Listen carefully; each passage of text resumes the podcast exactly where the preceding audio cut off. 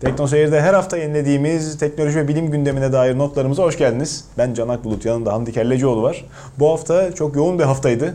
Her yerden başımıza güneş tutulması Evet. haberleri geliyordu. Başka hiç haber gelemedi o yüzden. Çılgınlar yani. gibi evet biraz öyle oldu. Ya ben Ee, hatta başta şey gündem. koyacaktım. Güneş tutulması çılgınlığı yaşandı diye koyacaktım ama sonradan vazgeçtim. Hani belki insanlar buna çok hevesleniyorlardır diye. Harika fotoğraflar, ipe sapa gelmez parodi videolar her yerden üzerimize yağdı. Ya şeyi anlamıyorum ben. Hani tamam Amerika'da oldu bu Türkiye'de olmadı. Ee, uzun bir aradan sonra Ama Amerika'da olduğu için bizde olmuş sayıldı. Biz de gördük tesiriyle. yani. Çeşitli artık internette olduğu için uluslararası uzay istasyonundan nasıl göründüğünü bile gördük. Uçaktan Öyle, öyle. nasıl göründü. İşte yok gölün içinden nasıl göründü falan. Önünden uçak geçerken şeyler. çekmiş kızcağızın biri. Onu bırak uzay istasyonu geçerken çekmişler. Onun da ekrana görüntüsünü veririz. Evet, yani evet. resmen şey çekiyor görünüyor. Böyle kanatçıklar şeklinde paneller açılmış. Ya şey güzel. Tam, sonuçta tamam güzel bir görüntü. İşte böyle tam tutulma Amerika'da çok uzun yıldır yaşanmış. Yaklaşık 100 yıldır. En son işte ciddi tutulma 38 yıl falan olmuş vesaire. Ama tabii onlar tecrübesiz. Neydi efendim? Kuzey Anadolu fay hattı San Andreas fay hattının tam kopyasıydı. Ve 17 Ağustos 99'da deprem hemen güneş tutulmasının ardından olmuştu. Şimdi orada bekliyoruz diyorsun. Ha, başladı Şey de- dedikodular bizde. Bir sürü akla evvel çıktı işte deprem mi olacak ne olacak. Ha, hakikaten bekliyoruz. Belki de siz bunu izlerken Yani can, oldu. Şimdi İnşallah olmadı. Yani şimdi, şimdi mekanizmasını aslında herkes biliyor. İlkokulda anlatılan bir şey. Ama Yani işte güneş tutulması ayın dünya ile güneşin arasından geçmesi ve gölgesinin dünya üzerine düşmesi aslında çok basit bir şey. E, ay sonuçta sürekli dünyanın etrafında dönüyor ve arada güneş ve dünyanın arasından hep geçiyor. Bazen gölgesi bize düşmüyor sadece. Yani bu nadir olan bir şey. Bazen okyanuslara düşüyor biz görmüyoruz. Yani bayağı sık yaşanıyor aslında dünyaya gölgenin düşmesi. ben bir müddet Ama şey bu, bu kadar abartılması benim çok garibime gidiyor. Yani ben şeyleri de izledim. internette canlı yayınları falan da takip ettim. Böyle coşanlar, o wow bilmem neler falan Eski hareketler. insanlar- insanlar, ne yapacaklarını şaşırıyorlar. Tabii tabii eski insanlar çok önem vermişler. Güneşin Ya tamam, tabii yani. ehemmiyeti var. Garip bir şeyler oluyor. Bir de açıklayamıyorsun, sebebini de bilemiyorsun. Hmm. Hani her zaman aydınlık olan güneş bir anda İşte kararıyor. onların Savaşın kutsiyet. durduğunu falan anlatır ya Herodot. Yani. Tabii tabii tabii. Tabii Ee, işte o öyle yıllardan dönemler de geçmiş olabilir ki o zaman bile hani milattan önceki zamanlarda işte Yunan bilimciler Thales falan Hı hı. tahmin edebiliyor tarihlerini vesaireyi. Ya onlar tahmin ediyordu işte o zaman İran'da yaşayan adam veya İran demeyeyim biraz daha taklamakan çölünde yaşayan adam e, pek bir şeyden haberi yok. Güneş tutuldu mu adamın dünyası şaşıyor. Dünyanın İşte her da tarafı başka eşit de medeniyeti değil ki. ki. İşte 2017 yılında hani mekanizmayı da bilip de bu kadar ki bir de hani artık bin tane videosu var internette hani Hmm. Gerçi tamam gözle görmek farklı bir şey ama ne bileyim bu kadar ben öyle bir tepki vermezdim yani. Ne bileyim. Garibime gitti benim. Jeoloji bölümünde ben bir müddet okudum. Ee, orada öğretilen defaatle vurgulanan şey onun tamamen alakasız olduğuydu. O zaman işte 17 Ağustos depremi tabii en flash örnek. Ee, dünyanın üzerine binen çekim gücü değişimi Hı. Ee, ay etrafımızda döndükçe gel git esnasında çok çok daha şiddetli oluyor zaten. Tabii tabii. Ay tutulmasında da oluyor ama güneş e, tutulmasında hiçbir anlamı yok. Bu dünyanın manyetik Sadece ışık kesiliyor Şeyi. bir miktar. O da 2 dakika 3 dakika. Tabii tabii. yani. Yani çok yüzde biri fark ediyor hesapladığın zaman matematik olarak da. O Evet. yüzden çok daha tesirsiz. Yani depremle falan hiçbir ilişkisi yok. Rahat, yani. tabii rahat o. Olacağı varsa olur. Ama ondan dolayı olmaz. evet. Başka bir şey. Hasılı işte bu dedikodular ve her taraftan gelen sosyal medya bombardımanıyla güneş tutulmasına doyduk mu? Ya Amerikalılar doydu. Hani bizim burada gündeme o kadar girdi mi bilmiyorum. Kaç kişi Hani kör oldu? Camı islendirip de O da var bakacağım yani diye. hani onu çok uyardı medya vesaire hani nasıl bakın doğrudan bakmayın mesela bizde olduğunda da uyarmışlar çünkü insanlar bakıyorlar belli bir süre o iki dakikalık tam tutulma anında o koronanın çıktığı anda bakabilirsin Tabii. rahatsız etmiyor ama sonra işte o kenardan çıkıyor ya ona tek taş yüzük diyor hatta Hmm. böyle bir ucundan görünüyor o o anda fazla işte bakmaya devam edersen gözüne hasar verme riskin var. Hem Tabii. işte güneşten gelen o infrared dalgalar İşte beyin eriyor arkada sen Yakabilir. baktıkça. hem de şeymiş, e, onun iki mekanizması varmış. Bu işte güneş tutulması haberleri sayesinde onu da öğrenmiş olduk. Nasıl zarar verir haberi vardı. Tabii. İki mekanizması. Biri infrared ışınları direkt gözünü kavurup Hmm. oradaki şeyleri, reseptörlere zarar verebilmiş. Bu daha hafif. Evet. E, bir de şeyler, e, o reseptörler e, serbest radikaller yay- yayıyormuş. Oh. Foto bilmem ne bir tepkimesi diye Hı hı. bir şey var o güneşten aldığı ışınla. O kimyasal zarar, fo- fotochemical mı öyle bir şeydi. o kimyasal zarar veriyor ve daha uzun etkisi olabiliyormuş. Bir dakika falan maruz kalırsan Hı hı. bayağı e, görme bozukluğu oluyor ve Evet. geçmiyor. Bizim teknoseyrin normal hali. Güneş tutulmasından 5 metre ışıklandırmayla. Evet, biz burada Öyle. ama öyle değil tabii. Güneş bayağı şey yapıyor. Hele bir de şey yapmaya kalkarsan, dürbünle falan bakmaya kalkarsan filtre olmadan Kafanın arkasından kan damlıyor. buradan çıkar, çıkan ışın şeklinde. fena fena. Neyse Ama bir te- doyduk yani hani Türkiye'de ne zaman olacak dersen 2060'lara kadar bu böyle bu şekilde bizim görebileceğimiz tam tutulma olmuyor. Yanlış hatırlamıyorsam 2030'lu yıllarda 2038 miydi? Ee, tam tutulmaya yakın bir şey oluyor ama gene şu an olan gibi değil. Bunun çok olması şey heveslenilmesinin sebebi Amerika'nın bir ucundan girip öteki ucuna kadar Ya, çıkıyor. evet. Yani normalde Hı hı. öyle denk gelmez. Tabii. Herkes izledi. Bir, bir buçuk saat boyunca galiba e, hareket ederek Hı hı. takip edebiliyorsun. O arada bilimsel çalışmalar falan da yapıldı yani. Doğru. Güneşin o korona tabakasının falan şeyleri gözlemlendi vesaire. Ama daha çok tabii eğlencesine şey oldu. Bir taraftan da işte insanların gündemini dünyada e, kötü şeyler olurken değiştirmek adına güzel bir Evet, evet. eğlence kaynağı olmuş oldu. Beraberinde yine işin e, uzay tarafından yansıyan fakat biraz daha bilimsel boyutu NASA. Yeni haberimizin konusu. E, büyük bir göktaşı tespit etmiş. Dünyanın da epey yakından geçmiş. Evet.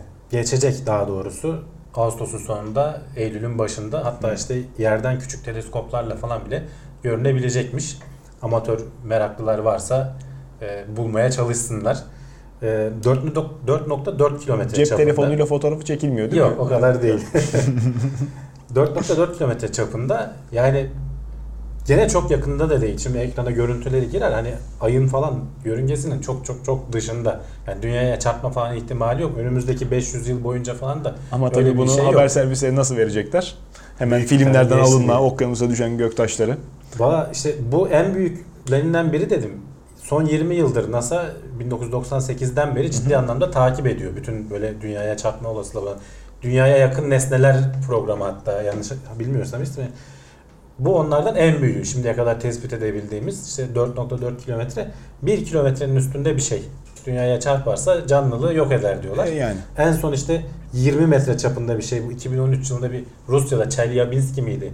Orada atmosfere girdi de orada bir yere Hı hı, çarptı. Doğru. Ee, sadece atmosferdeki o gök gürültüsü gibi patlamadan bir sürü cam çerçeve indi. Evet yani evet evet. e, işte bir kilometreye yakın biraz daha 20 metre dedim bak bu Hı hı. 4.4 yani yakında falan gelse hakikaten oturup insanlığın şey düşünmesi gerekir. Kara kara. Yani nasıl bunu şey yaparız? Tabii. Armageddon filmi vardı ya Bruce Willis'i gönderdikleri. Tabii. Bir yöntem düşünmen lazım. NASA 16 binden fazla böyle nesne tespit etti ama şu anda hiçbiri daha dünyaya çarpacak yörüngede değil yakın zamanda en azından. Bunların yörüngesi de tabii hesaplanıyor. Tabii, tabii. Ee, yani artık eskiden bir risk vardı. Belki yörünge değişir, şey olur, hesapta olmayan parametre işin içine girer ama ölçüm teknikleri geliştikçe artık bu risk de ortadan kalktı gibi. Yani dünya için, canlılık için bir tehdit söz konusu değil ama e, yine de gözlemeye Yani değer. Sürekli takip etmen lazım. Bir de can şey değil hani böyle bütün canlılığı yok edecek kadar bir kilometre gelmesin de 10 metrelik 20 metrelik bir tanesi gerçekten bir şehir merkezine düşerse ciddi can kaybına neden Şu olabilir. ama şey Hamdi abi yani Ama tabii nüans- dünya çok büyük. İşte çoğunluğu atmosferlere vesaireye gidiyor. Ha işte Şehirler yani az- nispeten az yer kaplıyor. dünyaya falan. çarpan hali 20 metre. Tabii. İnene O- kadar İnene kadar e, bayağı küçülmüş oluyor 20 metre. ama sonuçta o hızla çarptığı zaman bayağı bir enerji boşaltıyor etrafına. zaten. Anlatamadım. Dünyaya çarpan hali 20 metre ise Hı. Şeye girdiği atmosfere girdiği hali çok daha büyük olmalı. Onu demek istiyorum. Yok yok 20 metre Aha. dışarıdaki, Dışarıdaki hali. Girene hali. kadar küçülüyor Tabii yani. küçülüyor. Pimpon topu kadar Ama bir şey düşüyor yine ama çok hızlı bir şekilde geldiği için aktardığı enerji muazzam oluyor yani. Tabii, Bomba tabii, tabii. patlaması gibi işte nükleer, Tabii, tabii, tabii, nükleer tabii. bomba şeyle kat sayısıyla Hmm. çarpılır hesaplanır yani. doğru doğru doğru. O şekilde yani. E işte görmediğimiz mu- İsmi de musibet. Florence. İyiymiş. Keşfeden Florence Nightingale'den Nightingale, şey yapmış. Esinlenerek bir koymuş. Harika harika. E, tabii e, biz bir taraftan düşünüyoruz. İstanbul'da küçük bir bölgede dolu yağışı oldu. Bütün Türkiye'nin e, şarkülü kaydı. E, dediğin gibi. Bu aralar tekrar işte bir yağmurlu oluyor. Herkes yine arabaların üstünü kaplamaya falan başladılar millet. Bu sefer Yapacak bir şey yok tabii. bu sefer de işin kötüsü yağmadı. Yağmadı. E, doğru dürüst Her zaman şey olmadı. olmuyor. Geçmişte kar yağışında aynı sıkıntıyı görmüştük. Ee, önce bir şiddetli tokat yendi. Ondan sonra uyarı yapıldı. Uyarı boş çıkınca bir sonrakinde sonra önemsenmedi. Ciddiye alınmayınca. Tekrar aynı şiddette felaketi yaşamıştık. İnşallah yine öyle olmaz. Biz daha e, felaketle uğraşmanın senaryoları üzerinde dururken NASA Mars'tan taş getirmeye e, uğraşıyor. Ay'dan aldılar. Getirdiler üzerinde bir sürü ölçüm yapıldı. Ticari değeri oldu o parçaların. Sonrasında öyle. Tabii. Mars taşı Şimdi Mars'a güzel saat 2020 kadranı mı olur ne olur? Bilmiyorum Kırmızı artık kırmızı. Ya. Tamamen hani zengin olup da Mars'tan taşım var diye almak isteyen adam da olur da mesele önce bilimsel Tabii. e, incelemelerin yapılması bir de oradan Tamamen getirilen bilimsel.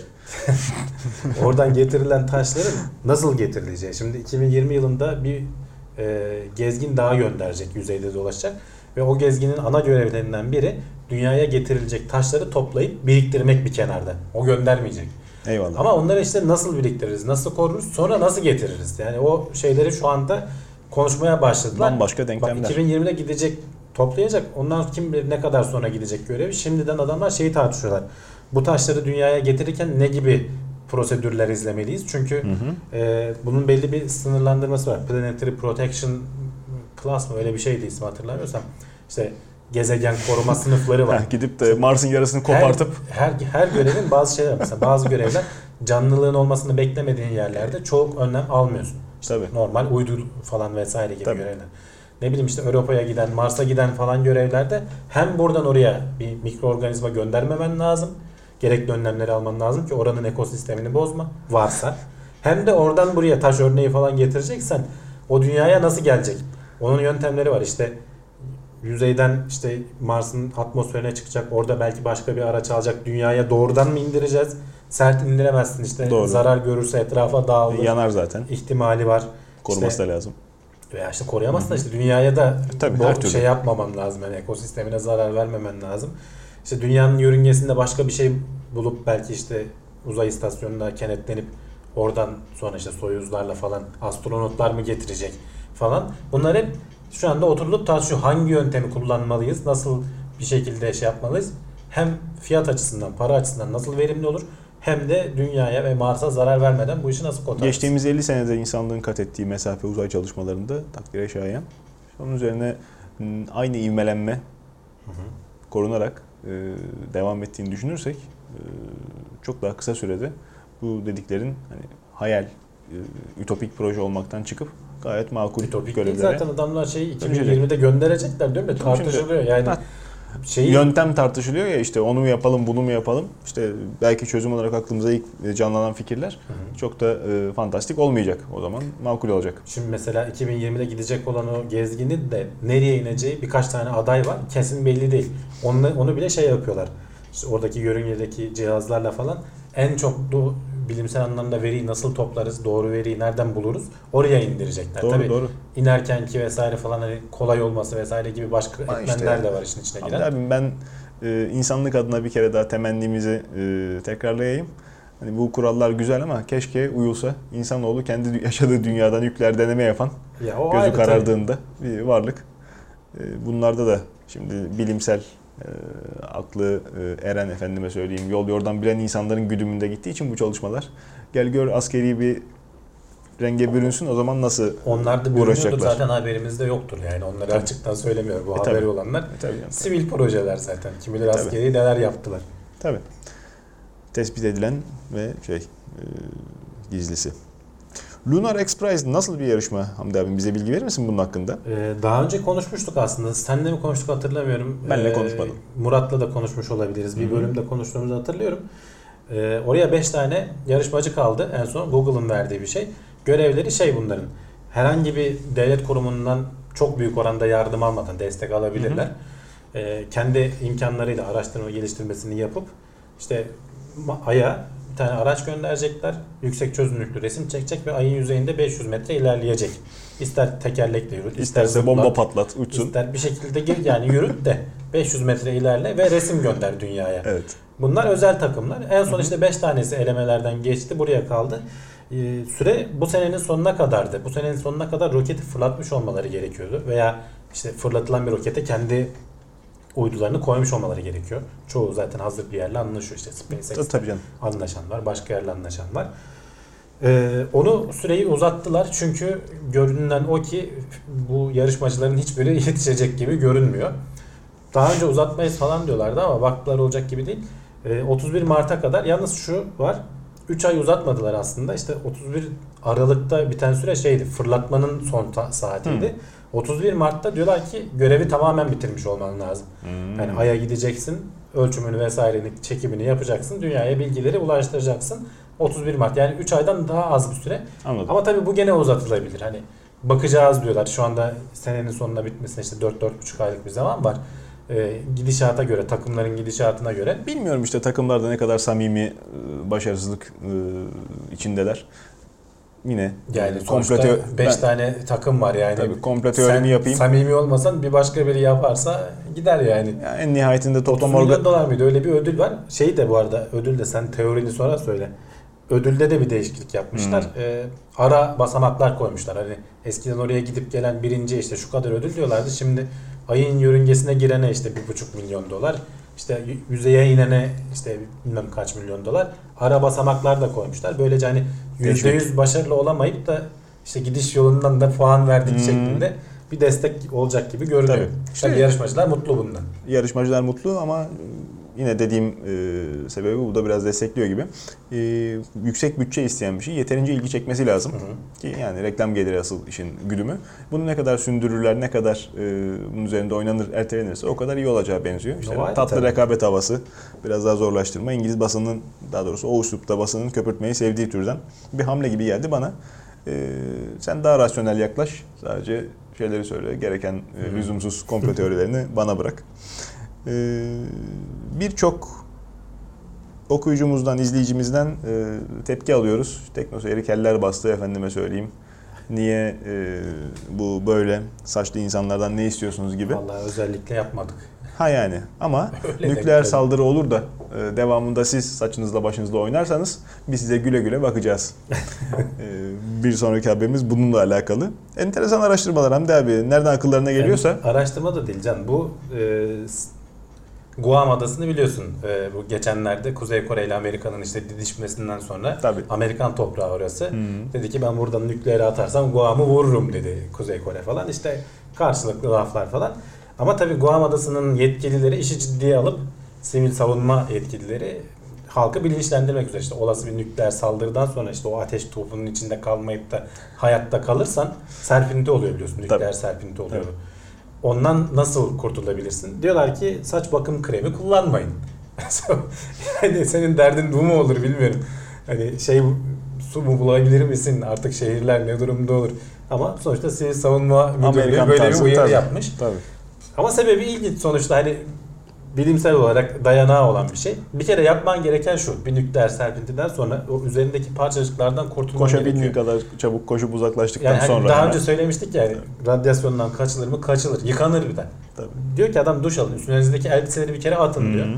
Dış elbiseleri.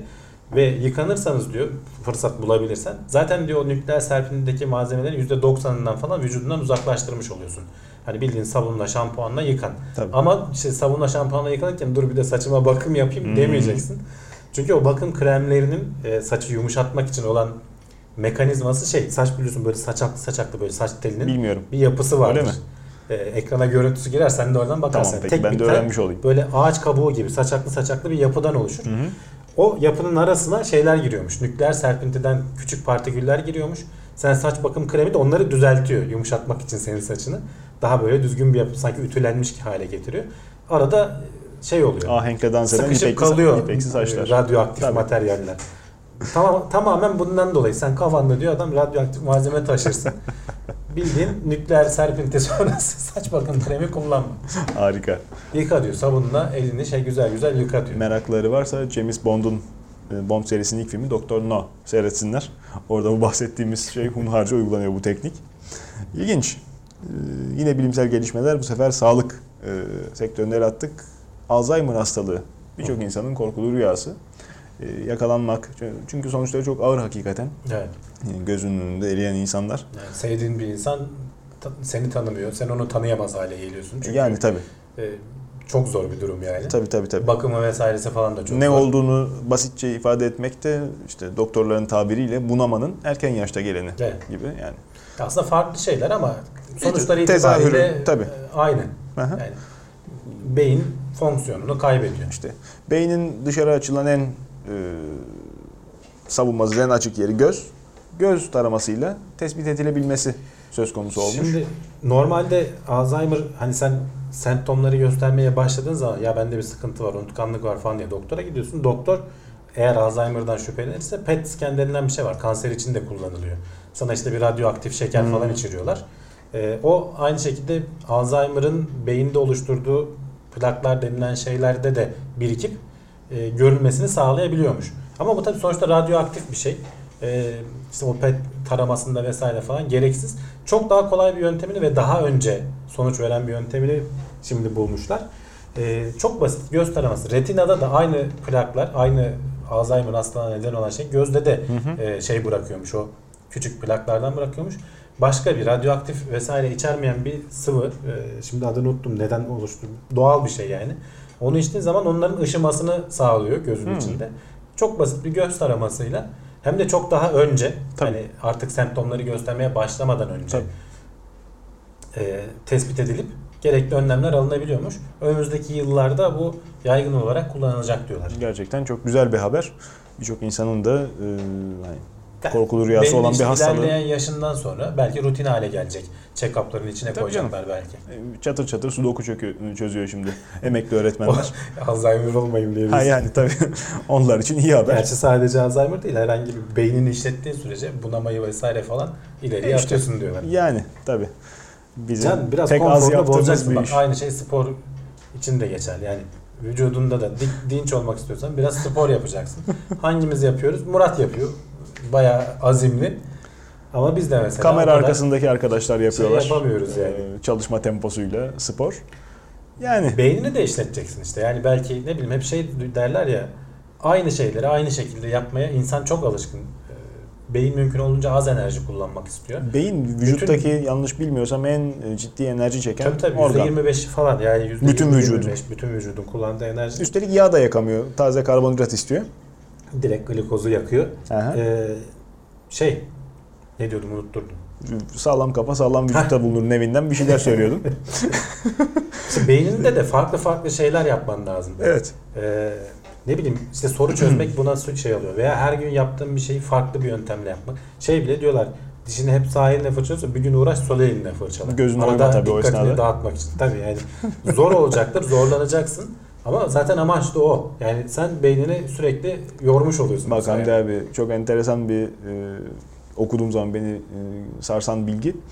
Geçmişe dönüp de vay be işte koca ömür su gibi geçti diyen insanların aslında e, şikayet ettiği şey beynin e, dosya depolama algoritmasına ileri geliyormuş. E, üst üste aynı hatıralar geldiğinde onu tek hatıra gibi Hı. saklayıp kenara atı veriyormuş. Elini sıkıştırıyor. Elini sıkıyor. Evet.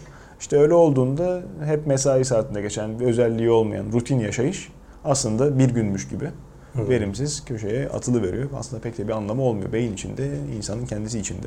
Her günü dolu dolu işte. Hemen birkaç dakika sonra ölecekmiş gibi. Sö- yaşamak. kolay da uygulamada zor olan şeyler. İşte anı yaşamak, anı yaşamaya odaklanmak, içinde bulunduğu durumu idrak etmek uzak doğu öğretisi. Çok böyle fantastik beylik Doğru. cümleler gibi gelse de aslında insan düşündüğünde herkesin çok kolay yapabileceği ve özel bir çaba da sarf etmeden içinde bulunduğu anda yapacağı. Geçen haftaki gündemde söylemiştik ya, gündem demeyelim de işte notlarımızda yer vermiştik.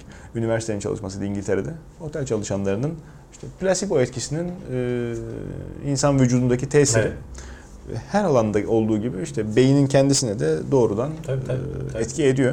Stres altında insanlar, canları sıkılıyor. Ben kendimden biliyorum. İşte arkadaşlarımdan, çevremden de gözlemliyorum. Yüz yüze baktığım insanlardan gözlemliyorum. Sokakta yürürken insanlara tebessüm ederseniz sizi enayi zannediyorlar. Çünkü o kadar ciddi bir şey O var ki. Bizim ülkede böyle ya. Yurt dışına gidenler işte yani. tanıdıklarımda Refah seviyesi yüksek memleketlerde ama. Evet tabii canım. Ee, Nijerya'ya giden arkadaşa Ya, tabii ki. sorarsan o daha farklı şeyler söyleyecektir belki veya Afganistan'a. Hasılı e, stres yönetimi apayrı bir sanat. Herkes bunun eğitimini almıyor. Hatta pek az insan bunun eğitimini alıyor. Belki Biz okullarda daha- bunun anlatılması lazım. Biz dahil bu konuda cahiliz. E, kendi kendimize geliştirmeye çalıştığımız yöntemlerle e, mücadele içindeyken tabii çok verimli olmuyor. E, günümüzü, hayatımızı renklendirmeye uğraşırken daha düşünmeye başlar başlamaz birikmiş işlerin veya başka şeylerin konsantrasyonu dağıtması sonucu bugün geldiğimiz noktada bak bugün özelinde söyleyeyim insanlar rahatlarına düşkündür hani çözüm aramazlar ya bugün İstanbul'da Anadolu yakasında dolu yağış uyarısı yapıldı devamında da işte otomobillerin işte garajda tutulması, pek e, sokağa çıkılmaması sivil araçla hani tavsiye edildi. Bir taraftan da Boğaz Köprüsü'ndeki çalışmalar bitmiş. İstanbul'u hiç görmediğim kadar akıcıydı sabahleyin. Sabah Hı. trafiği hiç yoktu. Herkes vızır vızır. Çünkü toplu ulaşıma gitmişler, arabalarını bırakmışlar. Köprü de uzun zamandır tıkalıydı. İnsanlar alternatif güzergah kullanmayı öğrenmişti. E, şekil çözümü varmış diyorsun. yani kısa bir süre İşte için çözülmüş gibi oldu. Yarın öbür gün göreceğiz tekrar e, tempo Bir de ne hale gelmiş. Okullar açılsın şimdi Eylül ayında başlıyor. E tabi tabi. İşte Servisler vesaireler falan derken trafik içinden çıkılmaz hale gelecek gene. Öyle. Bu üstümüzde e, tortu bırakan şeylerden bir tanesi. e, Sıkıntılardan bir Doğru. tanesi. Her gün birkaç saatini çöpe atmak zorunda kalıyor insanlar. Dolayısıyla işte e, günlük yaşantımıza da bunun etkisini aynı şekilde yerleştirebiliriz. Birazcık bir şeylerin üslubunu değiştirdiğimiz zaman farkında olmadan hiç ummadığımız kadar rahatladığımızı göreceğiz belki. Yapmak zor dediğin gibi ama at, Yani ilk adımı atmak zor. Söyleniyor da işte İlk adımı atmak zor. Devamı geliyor. Sizin bir ara TeknoSeyir'de zaman yönetimi videonuz vardı. Onu hala ara ara izleyip izleyip gülüyorum. hiç yönetemedik diyorsun. Hala daha yönetemiyorsunuz. Ha, yani şey e, Ya işte Ufak- böyle şeyler teoride güzel oluyor da uygulama esnasında sürekli şey yapamıyorsun. Devam ettiremiyorsun. Yani onu aslında inatla uğraşsan ve onu alışkanlık haline getirsen bir şekilde oturuyor ondan sonra. adım Hamdi abi adım. Küçük işte parçalara en basit olan şey şimdi spora başlamak gibi değil. Olduğun halde pazartesi spora başlayacağım dediğin, diyete başlayacağım dediğin zaman yalan. Olduğun anda işte Evet. bir idrak et ya. Ben neyim, kimim, ne yapıyorum. Yarın ne yapacağım değil. Şimdi ne yapıyorum, ne yapmaktayım. Onu bir güzel yapmaya başlayınca zaten geri kalanı geliyor. Doğru. Ee, hobiler, insanların hobiye ayıracak tabii ne bütçesi var ne vakti var. İşte bizim e, videomuzu izlemeye hiç olmazsa kendine vakit ayırmış nispeten şanslı izleyicilerimize buradan selam olsun. E, yeni hobiler, yeni bir şeyler edinmeye gayret gösterirler, hayatlarını renklendirirlerse onların da faydasına, onların da sağlığına. İnşallah Al- Kesinlikle. Alzheimer'ı e, tespit etmek değil, bu vesileyle önlemenin e, şeyde açılmış olur. Yolu açılmış olur. Beyinden gidiyoruz Hamdi abi. Ee, yalnız küçük bir adım olacak. Fare beyni. Araştırmacılar.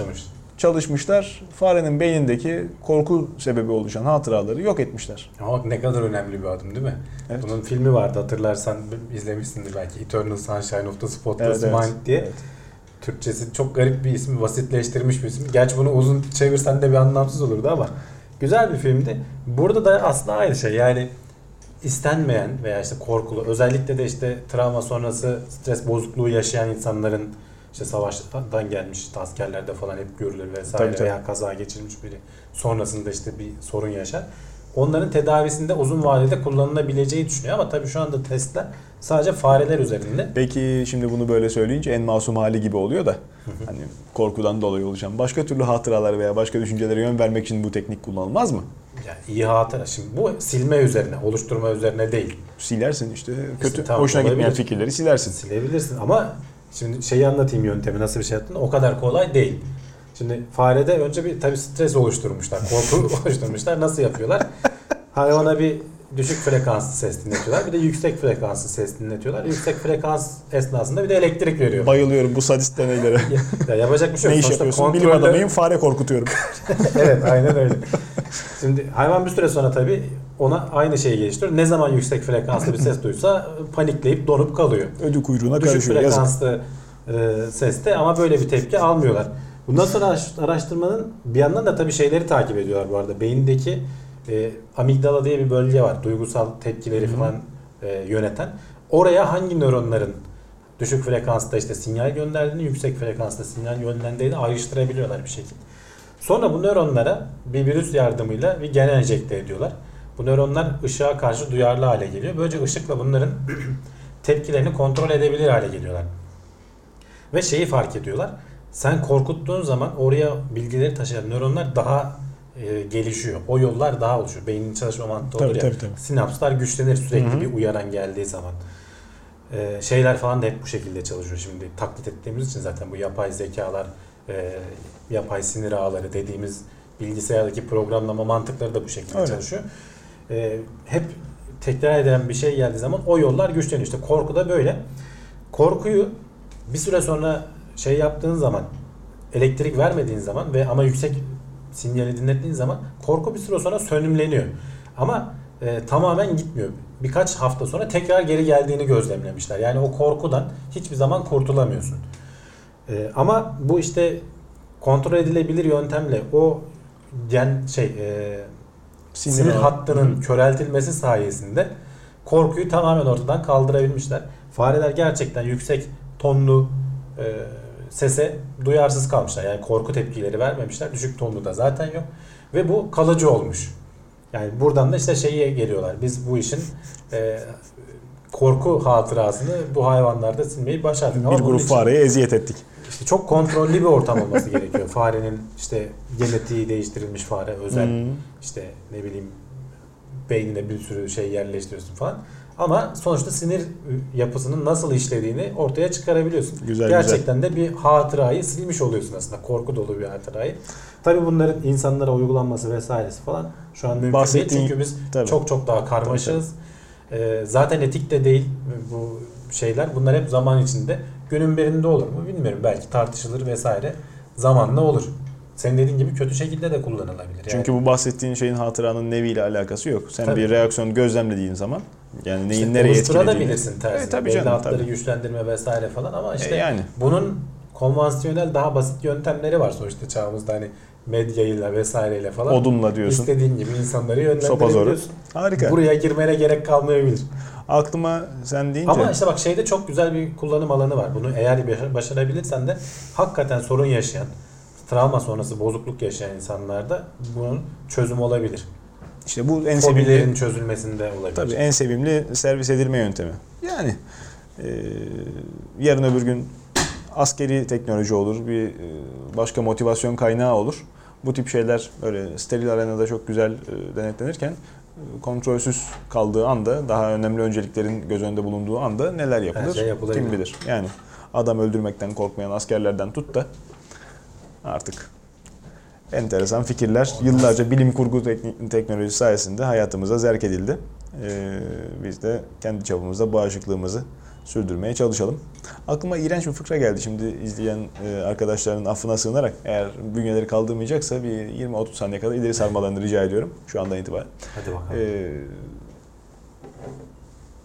deney ortamı işte gözlem yapıyor ee, doktor önünde şey pire zıpla demiş pire zıplamış not almış pireyi tutmuş ayaklarını koparmış zıpla demiş ses yok pirelerin ayakları kesilince kulakları duymaya diye Heh, işte Araştırmacı da Karadenizli herhalde. Senin. yani işte artık her neyse temel bilimler Böyle araştırmalar da var canım. temel Yani bilimler. bilim yani öyle olmasın şey da. değil yani. Tabii doğru. Geçmişte çünkü örnekleri var. Bunun kadar berbat olmasa da. Tekrar özür diliyorum. Ee, aramıza hoş geldiniz yeniden. Grafinli su. Nedir abi? Örümceği içilince şifalı oluyormuş galiba. Bak bir, bir grup bilim adamı da bununla uğraşmış. Ha yani.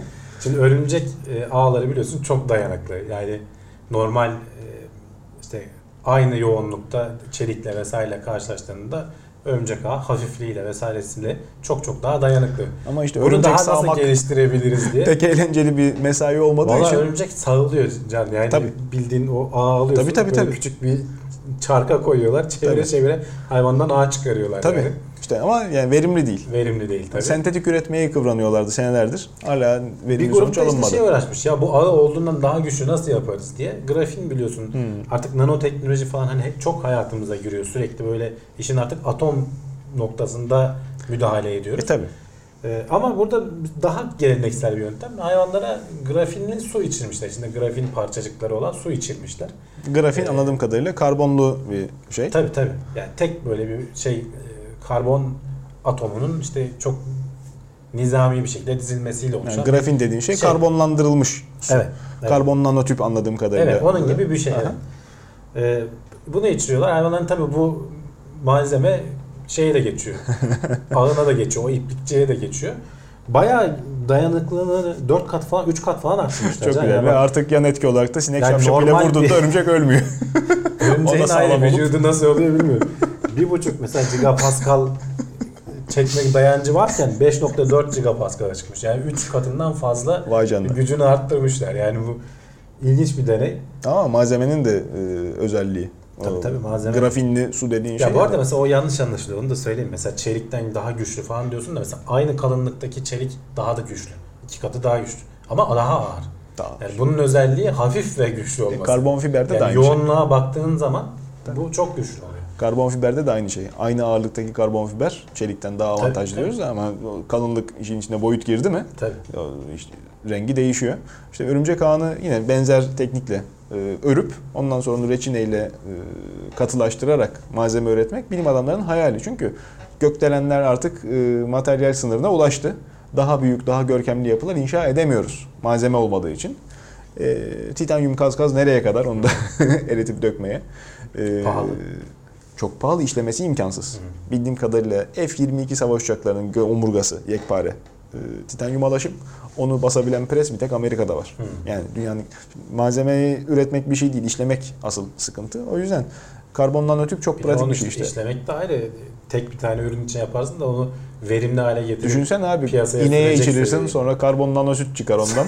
Onu içen çocukların kemikleri bir daha asla kırılmaz. Tabii. Wolverine gibi gezerler. Acayip. Daha neler göreceğiz. Midede gezen mikro robotlar sayesinde ülser tedavisinin çok daha verimli Bak olması. gene mikro diyoruz. Gene küçük çapta e, mikro motor diyorlar Can. Şimdi hakikaten şey seviyesinde gene böyle atom seviyesinde küçük. Şimdi mide ülserlerinde biliyorsun sen e, bir bakteri sebep oluyor o ülser yarası aslında orada bir yara var. Doğru. Bir bakteri sebep oluyor. Antibiyotik kullanman gerekiyor Hı hı. ama antibiyotik de mide asidiyle tepkimeye giriyor. Etkisini kaybediyor. Yara da o yüzden kapanmıyor zaten. Önce evet. Sürekli önce asit. mide asidini biraz yok etmen gerekiyor. Onunla Hı hı. ilgili bir ilaç içiyorsun. Sonra işte antibiyotik içiyorsun vesaire falan. Bu mide asidini azaltan ilaçlar uzun dönemli kullanılmıyor. Zararları var.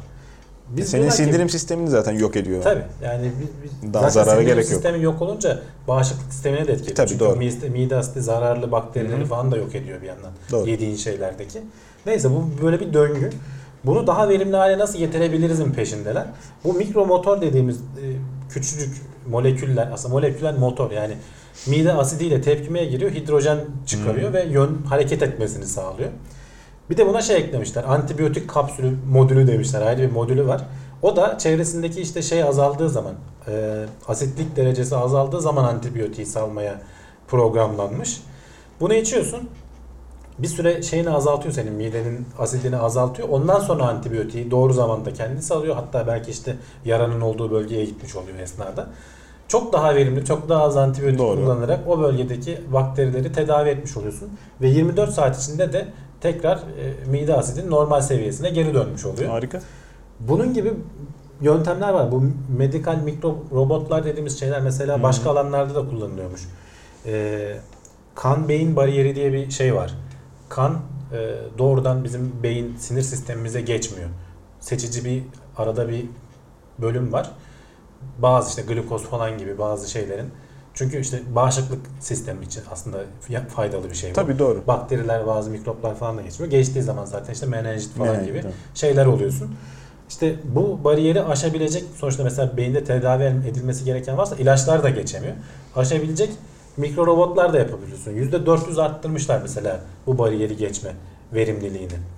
Yani günümüzde artık bu noktalara ulaşmış durumda teknoloji. Bunu araştırıyorlar. Ee, çok küçük mikro motor dedikleri işte artık hareket edebilen ve belki de programlanabilen ileriki dönemlerde. Sen mikromotor diyorsun. Benim takipçilerden uzun süre takip edip de hatırlayanlar vardır. Uzaktan kumandalı modellerimde en kaliteli motorlar Nova Rossi Micromotori. İtalyan markasıyla aklım oraya gidiyor her dediğinde. Bunlar bayağı mikro ama yani. Bayağı mikromotor. Abi işte e, yıllardır düşünülen şeylerden bir tanesi. Belli şeyle karşılaştığında, belli e, kimyevi yapıyla karşılaştığında kapanan küçük kutu. Benim hatırladığım ilk mikro robot hatta nano robot. Hı hı. Bakterinin etrafında gelip kapanarak onu imha etmiş olacak. Buradan çıktılar yola daha da devam ederek şey gelişiyor sistem Şeyler de gelişiyor. zaten aslında bağışıklık sistemi hücreleri de öyle çalışıyor. Onu yutuyor yani. E, tabii doğru. Doğru. Bakteriyi içine alıyor, yiyor yani. Doğru. Ama işte insan kontrolünde onu yapıp da hangisine reaksiyon vereceğini seçmek İşte bu çok büyük avantaj. nanoteknoloji geliştikçe belki bu noktalara kadar giden şeyler olacak uzun vadede. Hayal meyal bir film hatırlıyorum da ondan sonra tabii envai çeşit e, yeniden yapım vardı. İnsan vücudundaki Hı. macera küçültülüp de gönderilen. Onu herhalde Güzel filmdi ben izlemiştim. evet yaşamaya e, doğru gidiyoruz. Bir taraftan da işte yapay zekadır şey derken e, gitgide e, saat hızı yükselen makineler derken e, hayalle gerçeğin arasındaki o kesim noktası belki hayatımıza biraz daha yaklaşıyor. Çiftçiler sanal ürün yetiştirerek gerçek Evet. ürünlerin verimliliğini arttırmak üzere yeni teknikler geliştirecekmiş. Can aslında bildiğin çiftçilik simülatörü gibi bir şey yapmış. Araştırmacılar yapmış ama yani oyunlarda falan da görüyoruz. Evet, evet. Orada bağ bahçe işleriyle uğraşıyoruz falan Çocuk Minecraft şey. oynarken babasına diyecek ki ben aslında şimdi- simülasyonda oynuyorum. Şimdi insanlık aslında başına ver. Şimdi biz hep doğal ürün, doğal ürün falan diyoruz ama bütün ürünleri biz kendi isteklerimiz doğrultusunda değiştiriyoruz.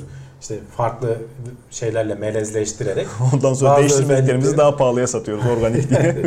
bazı özelliklerin öne çıkmasını sağlıyoruz. İşte daha çok Evet. işte soğuğa daha dayanıklı olma vesaire falan. Şimdi bunu en meşhuru da tatlı mısır. yani mesela işte bu çok zaman alan bir şey. Çünkü bir ürünün yetişmesi işte bir seneyi alıyor. Sen onu melezleştireceksin. Belki yetmeyecek bir daha yapacaksın. Beğenmeyeceksin geri döneceksin falan. Seneler içinde oluyor. Tabii. Adamlar demişler ki ya biz bu işin çok güzel modelleyelim. Uğraşalım bu bitkinin nasıl tepki vereceğine, ortam şartlarına. Modelleyelim. Bunu bilgisayara aktaralım. İşte bir senede yapacağımız şeyi bir saatte yapalım. Yani Yani büyük güçlü bilgisayarlar kullanman gerekiyor tabii. İşte Doğru. arkasında belki yapay zekalar vesaire falan bir şekilde işin içine giriyordur. Hakikaten de şeyi ölçmüşler. Mesela e, Brezilya'da yetiştirilecek e, şeyleri şeker kamışını toprağa nasıl ekmelisin? Sıralı bir şekilde mi ekmelisin? Vay, tohum gerçek hayatta olduğu gibi toprağı ne taraftan dikersek dikelim yukarıyı buluyor mu? Tohum yukarıyı buluyor da mesela güneş hangi açıdan geliyor?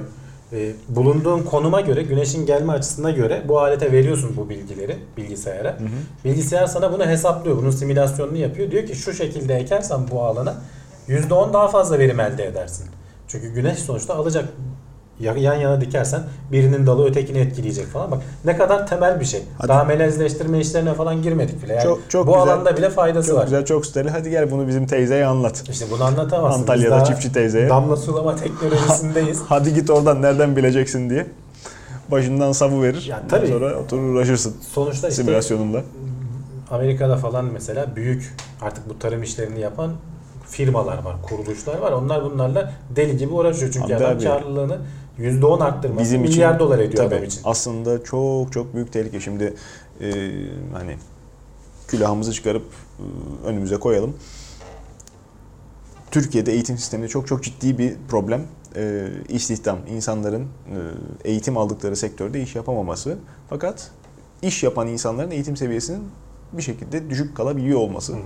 Şimdi çiftçilikle uğraşan insanlar işte buna beyin göçü mü dersiniz artık imkanların yokluğundan sebep işte hayata tutunmak için büyük şehirlere kaçış mı derseniz tarım işiyle uğraşan insanların eğitim seviyesi çok geride kaldı.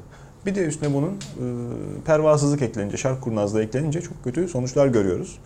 E, hormonlar, ilaçlar, hormon demeyeyim belki, ilaçlar, e, hayvanlara verilen ilaçlar, tarım ilaçları, hele ki şimdi işte Kurban Bayramı arefesinde yapıyoruz bu e, programı. E, çok ciddi bilinçsizlikle kullanılıyor. Hı hı.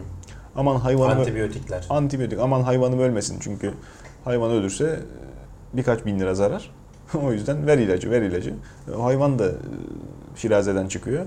Yetiştirdikleri bitki de aynı Tabii. şekilde sıkıntılı oluyor. İşte bazen küresel gerginliklerin bize tezahürü olarak sınırlardan mallarımız dönüyor. Bazen de gerçekten denetimleri geçemediği için tonlarca domates, biber, patlıcan İç piyasada tüketiliyor. Barış. Manço'ya şarkı güzel oluyor. tabiri o.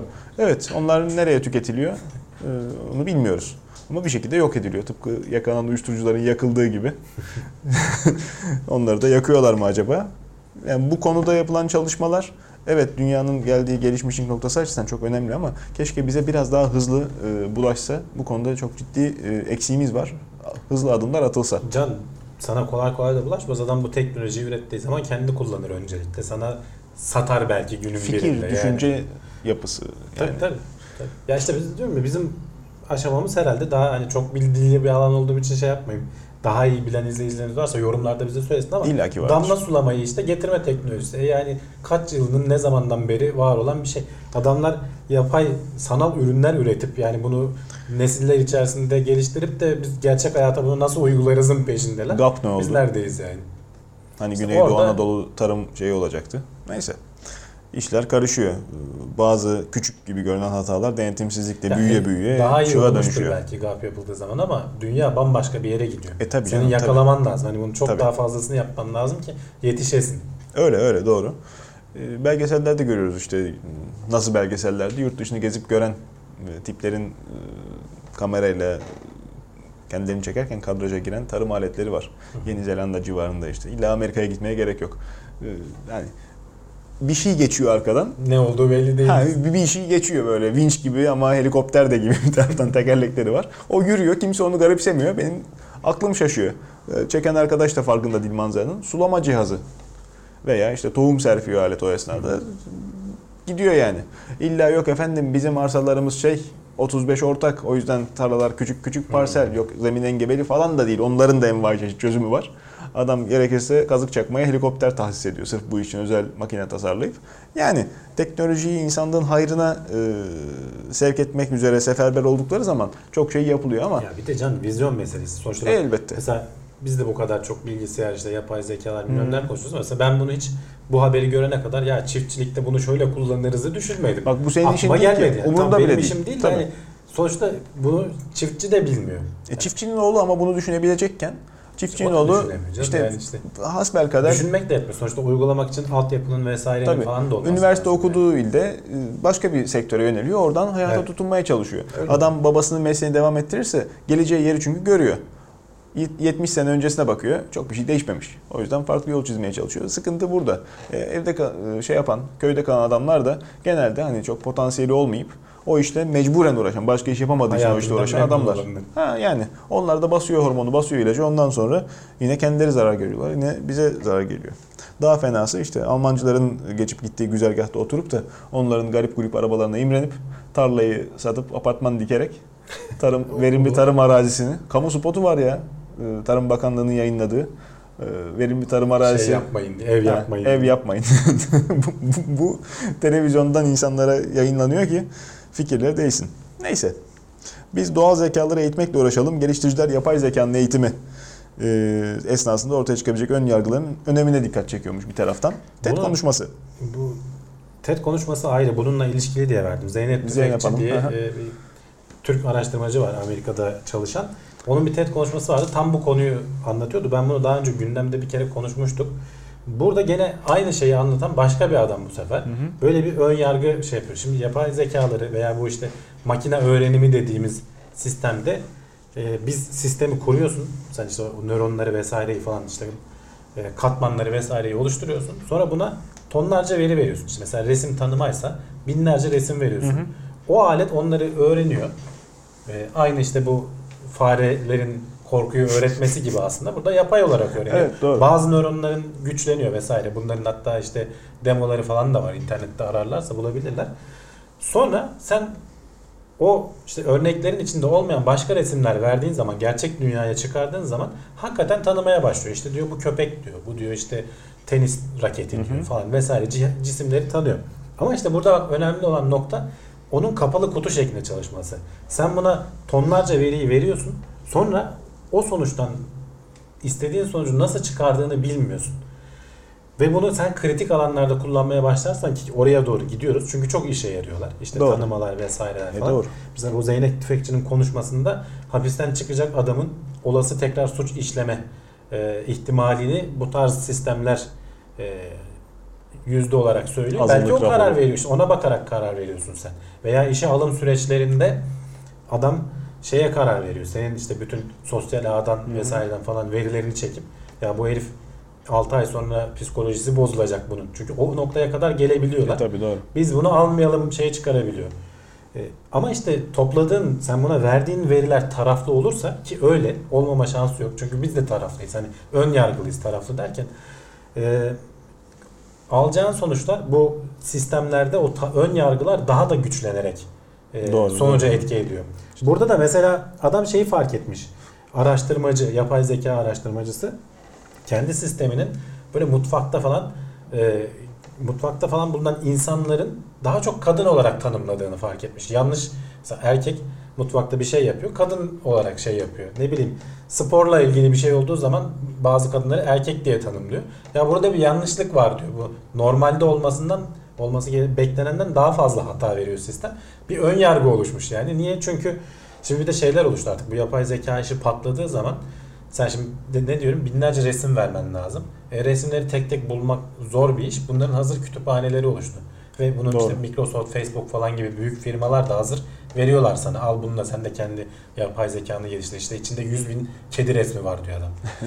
sen hazırlanmış evet onların belirli boyutlara kesilmiş falan her şey güzel. Ama işte o veri ön yargılarla dolu olabiliyor ve sen de buna kullanarak geliştirdiğin e, yapay zeka veya sinir ağı diyeyim ön yargılı oluyor işte. Ve buna dikkat etmemiz gerekiyor. Yani şu an biz mesela ileride bayağı bir insanların yapacağı şeyleri buraya yüklemeye doğru gidiyoruz. İşte önümüzdeki 5-10 yıl içinde ciddi anlamda hayatımıza girecekler. Şimdi böyle ilgimizi çekiyor işte Twitter'da robot delirdi şey yaptı işte ırkçı konuşmalar yaptı Hmm. falan diyoruz ama gerçekten de eğer sen düzgün geliştirmezsen çünkü bak bir zeka geliştiriyorsun bir öğrenme var işin içinde ve normal programlama gibi değil. Yani normal programlamada o parametreleri çıkarırsın veya işte şu parametre %63'ün üstüne çıkarsa e, aşağı indir falan dersin. Bu öyle değil. Bunun içinde ne olduğunu, kafasında neyin döndüğünü bilemiyorsun ve sonuçlara çok güveniyorsun. Evet, evet. O noktaya gelmemen gerekiyor diyor. Zeynep Doğru. Tüfekçi'nin konuşması da önemliydi. O yüzden onu da buraya bir daha aldım. Tabii. Yani insanlığın kendi etik yargısıyla alacağı kararları bu yapay zekalara bırakırken 10 kere düşünmesi lazım. Çok Çok, doğru. dikkat etmesi lazım. Çok doğru. Çünkü sonuçları çok büyük problemlere neden olabilir. Yani işte sen sonuçta bu şeyi koyduğunda ortaya bunu şaşmaz doğru diye tanıtabilmelisin. Eğer bunun zaten vereceği karara şüphemiz varsa, güvenilirliğini sorguluyorsak o zaman Canım bunun bak mesela- olmasının hiçbir anlamı yok. Başına memur dikeceksek tekrar. Mesela şimdi şeyler de kolay. İşte bu bitkinin yetişmesinin vesairenin falan gibi sağlayacağın böyle doğayla iç içe olan sistemleri tanımlamak kolay. Hukuk Ama mesela girdi mi işin içine sosyolojik bambaşka. şeylere girdiği zaman hangi şey doğru? Doğru kime göre doğru, neye göre doğru? Karar vermesi de Tabii, zor. tabii. Bunları biz insan olarak biz de zaten zorlanıyoruz ama mesela ortak bir işte 3-5 tane belki komisyon kuruyorsun. Belki bir üst komisyon ona itiraz komisyonu olabilmem ne olur. Bu şekilde yöntemlerle çözmeye çalışıyoruz. Belki yapay zekalardan bir şey oluşturacaksın. Farklı zekalardan. Ee, bir komisyon oluşturacaksın. İşin mantıklı yolunu öyle bulacaksın. Bilmiyorum bunlar zaman içerisinde çıkacak ortaya. Daha neler Yani göreceğiz. çok da aslında bizim zekamızdan farklı değil. Bize Evet, göre değil. hızlı çalışıyorlar ama öğrenme şekli bizim gibi olduğu için çünkü ondan öykünerek çıkardığımız için sistemi bizim hatalarımızı da bazen abartarak, katlayarak arttırıyorlar. Tabii, tabii. Gereksiz bir şey yani buradan. Gereksiz değil, çok hayatı kolaylaştırıyor ama İşte yani her zaman hayatı kolaylaştıran şeyler refah, huzur getirmiyor. yani Başımıza bela alıyoruz. sonuçlar da çıkabilir işte. Mesela Google'ın başına gelmişti. Hı. Ee, zencileri goril diye tanımlıyordu. E, tabii Hemen canım. anında değiştirdiler, E, özür dilediler ama falan. yani, Yani ama işte olabiliyor. Sistemi sen sonra. o ilk başta verdiğin veriyi düzgün Hı hı. vermezsen Ki onu da ne kadar düzgün vereceğini bilemiyorsun çünkü verdiğin veri sayısı biraz da şey. Hani, seninle de alakalı canım. Sen şimdi mesela onu yapan adam iyi niyetlidir. Sadece etrafındakilerin resimlerini çekmiştir. Hep de beyaz vardır mesela. Heh, Denk daha- gelmemiştir tabii yani. tabii, daha Bir insan eğitimini toparlayamadık. vardır. eğitim sistemi konusunda çok ciddi sıkıntı var. Çünkü verdiğin veriyi eğer birazcık abartırsan bu sefer gelişimine yön vermiş oluyorsun. Evet. Tamamen özgür bırakayım dersen de dediğin gibi çığırından çıkabiliyor. Yani yapay ahlak da mı? İşte onlar hep Bir sonraki önümüzdeki 5-10 yıl içerisinde konuşulacak. Belki gündeme gelecek. Belki büyük firmalar işte oturup etik kurulları kuracaklar kendilerinde. Kendi geliştirdikleri ürünlerde olası sorunları Hı. değerlendirip çözmek için ne yapabiliriz falan gibi. Bunları hep konuşacağız. Konuşulur, konuşuyoruz, e, konuşuyoruz. E, insanoğlunu insan yapan şeylerden bir tanesi de zaten konuşmak. Ama bir taraftan da işte hayvanatın e, kendi arasında iletişim kurduğu da bilinen bir şey. Yani biz de şimdi amiyane tabirle oturup buraya hayvan gibi konuşuyoruz bir, bir saat, bir buçuk saat. E, hayvanlarla insanoğlunun beyni, konuşma algoritması açısından nasıl bir fark var? Bilim böyle adamları ilginç. buna eğilmişler. Evet böyle ilginç bir yazıya denk Sonuç geldim. çıkmış mı? Şimdi hayvanlarla iletişim kurulabiliyor Can. E tabi. Şimdi mesela köpekle bile Ya. mesela akılları Sen en kuramasan bile o seninle bile- iletişim kuruyor. Yani hal hareketlerinden vesaire de anlıyor da sözleri de anlıyor. Mesela otur diyorsun oturuyor. E, yani tabii. ayırt edebiliyor. Ne bileyim bazı akıllı köpekler mesela Border Collie cinsi köpekler çok zekileriyle ünlüdürler. 200 tane kelimeyi birbirinden ayırt edebilen köpekler varmış. Araştırmacılar ya şeye girmiş, bilimsel araştırmalara girmiş. Parmak Ve şey de kadar- yapabiliyor hayvan. Tabii. Bilmediği kelimeyi çıkarımla da bulabiliyor. Mesela Ha. yan yana bir top var bir de sopa var. Çubuk var diyelim işte. Topu biliyor daha önceden öğrenmiş. Diyorsun ki çubuğu getir diyorsun. Gösteriyorsun ikisi arasında. Onun top çubuğun top tabii. olmadığını bilip çıkarım yapıp gidip çubuğu Tabii getirebiliyor. bunu Yani yapamayan insanlar var. Şimdi kimsenin Başka- kırmayalım. ya öte yandan da illa insanın hayvana bir şey anlatması gerek yok. Parmak kadar kedi sana karnımı acıkmış, hangi oyuncağı istiyor, nereye girmek istiyor. O işte orada Ama duran burada olan işte bir şeye gıcık mı oluyor? Şey, sözlü iletişim. Mesela bazı başka bir araştırmada gene bir koli cinsli köpek bin kelimeyi anlayabildiği şeye geçmiş. Bilimsel araştırmaya girmiş. Şempanzelerde falan bu iş tabii daha da artıyor. Mesela onlarda e, hareket işaret dilleriyle falan da anlaşabiliyorsun. Bir de leksigram denilen tamamen şempanzelerin insanlarla şey yapması ikonlar aslında. Hani bir şeyleri, kelimeleri anlatan ikonlar. 3000 taneye kadar falan tanıyanları var. Bayağı seninle sohbet ediyor.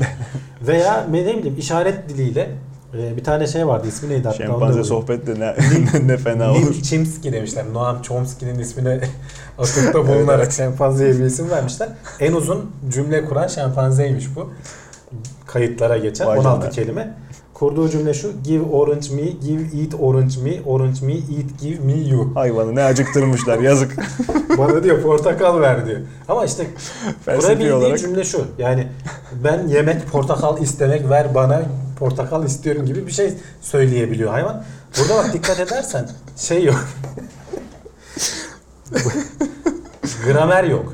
Yok tabii. Yani bizim insanlı farkı orada ortaya çıkıyor. Yapay Yani zekada da aynı problem olmadı mı? Kendi dillerini aldı yürüdüler. işte. Hayır onlar ayrı. Belki E işte. verimli bir yol buluyorlar kendi aralarında hızlıca konuşmanın. E bu da teferruata takılmıyor. İşte acıktım portakal ver bana. Hiçbir hayvanda bu bak bana portakal ver falan gibi basit Hmm. şeyleri konuşabiliyorsun. Ama hiçbir hayvan soyut şeyleri anlayamıyor. Mesela hiçbiriyle ilgili atomla ilgili bir şey anlatmam mümkün değil. Ne bileyim bakteriyle ilgili hani onun anlay veya ekonomiyle ilgili şeyi anlaması mümkün değil. Yetmez. Yani onun vizyonunun ötesinde. Diyorlar ki sen onun anlayabileceği dilde mesela şempanzeler veya işte e, insansı maymunlar, işte akıllı maymunlar diyeyim. E, bayağı kendi aralarında çünkü sosyal varlıklar şeyleri düş, hesap kitap yapabiliyorlar işte. Düşmanları var, akrabalarını tanıyabiliyorlar, kardeşleri bilmem nesi falan. Ceviz bayağı borsası. sosyal yapıları var. Sen bununla ilgili konuşursan Tabii.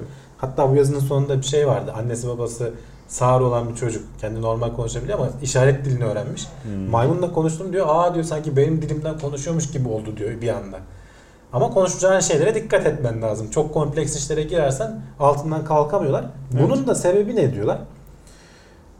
Encephalization quotient diye e, Türkçe'ye ne diye, ne diyebiliriz? Beyin kitle indeksi diye çevrilebilen bir şey var. Bu da bir hayvanın vücudunun ölçüsüne göre Beyninin beyin, ağırlığı. kabaca beyninin ağırlığının ne olacağını biliyorsun. Ama gerçekte ne kadar? Kaç katı beyne sahip? Yani olması beklenenden ne kadar daha fazlanın oranını veriyor bu sana. Hı hı. Mesela köpeklerde ve kedilerde bire yakın. Yani vücutlarında bizim onların beklediğimiz oranda beynine sahipler. Mesela başka hayvanlarda e, atlarda mesela birin biraz altında. E, fillerde 1 ile 1.1 ile 2 arasında Hmm. değişebiliyormuş. Sen şempanzelerde 2.2'den e, 2.5'a katil balinalarda 2.5'tan 3 3.5'a bu, bu aralıkta değişebiliyor. Evet, yani evet. normalde beklenen beyinden daha fazla 3 kat daha fazla Hı hı. beyne sahipler. Yunus balıklarında 4 4.14 insanda 7.5 8 arası. Yani biz normalde vücudumuzun e, Beklenti olarak şimdi sen bana baktığında evet, tahmin yani ettiğinden 8 kat daha fazla anladım. beyin kitlesine sahipsin. Ee, Bu da işte güzel. senin bu kompleks şeyleri düşünmeni, ne bileyim işte normalde olmayan basit şeylerin ötesine geçebilmemizi sağlıyor. Şempanzeyle demedik ama katil balinayla ekonomi sohbeti edebiliriz yani. Evet. Neredeyse. Eğer bir şekilde şey yaparsan. Türk Futbol Ligi'ni tartışabiliriz Yani insan bu anlamda Ekonomi olmasa da. bu anlamda şeysiz yani rakipsiz hakikaten bak en yakın rakibinin neredeyse iki katı fark atıyorsun. E, Sonuç ortada değil mi zaten? E işte sonuç ortada yani. Ama bunu araştırıyorlar. Neyi Neden ortada? İşte İnsanda da bir de bunun da şeyini de araştırıyor. Mesela bu nereden ortaya çıkmış? Bunu e, genine kadar işte FOXP2 Hmm. diye bir gen var. Hakikaten de insanlığın evrimleşme sürecinde 200 bin yıl öncesine gidiyor işte şu an modern insan.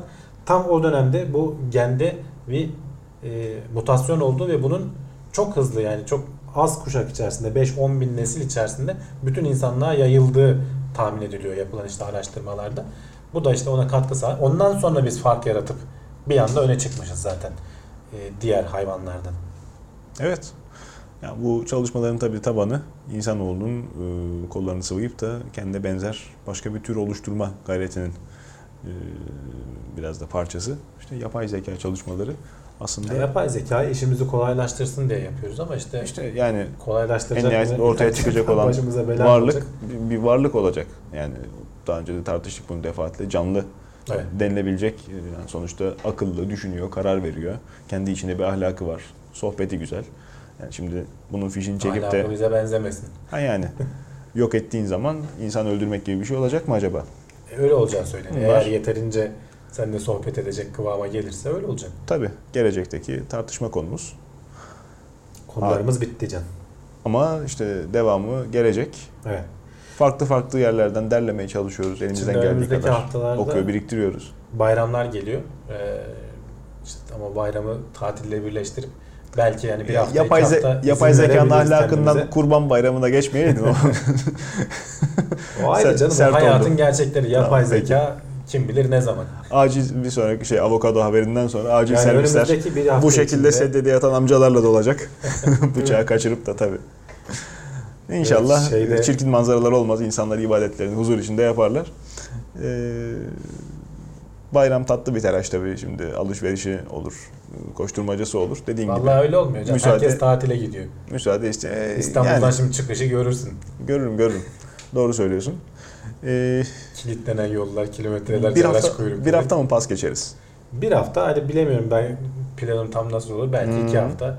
Ama sonuçta Eylül'de, sığınarak Eylül'de yeni sezonla birlikte gene burada Eh. oluruz. epey haber biriktirmiş olacağız. Uzun bir program sizleri bekliyor diyebiliriz. Ee, o zaman karşınıza çıkacak. Peki. Bizi izlediğiniz için teşekkür ederiz. Ee, dediğimiz gibi biz araştırıyoruz ama sizin katkılarınızla daha da güçleniyor programımız. İlginizi çekecek konu varsa iletişim kanallarımız açık biliyorsunuz. Bekleriz.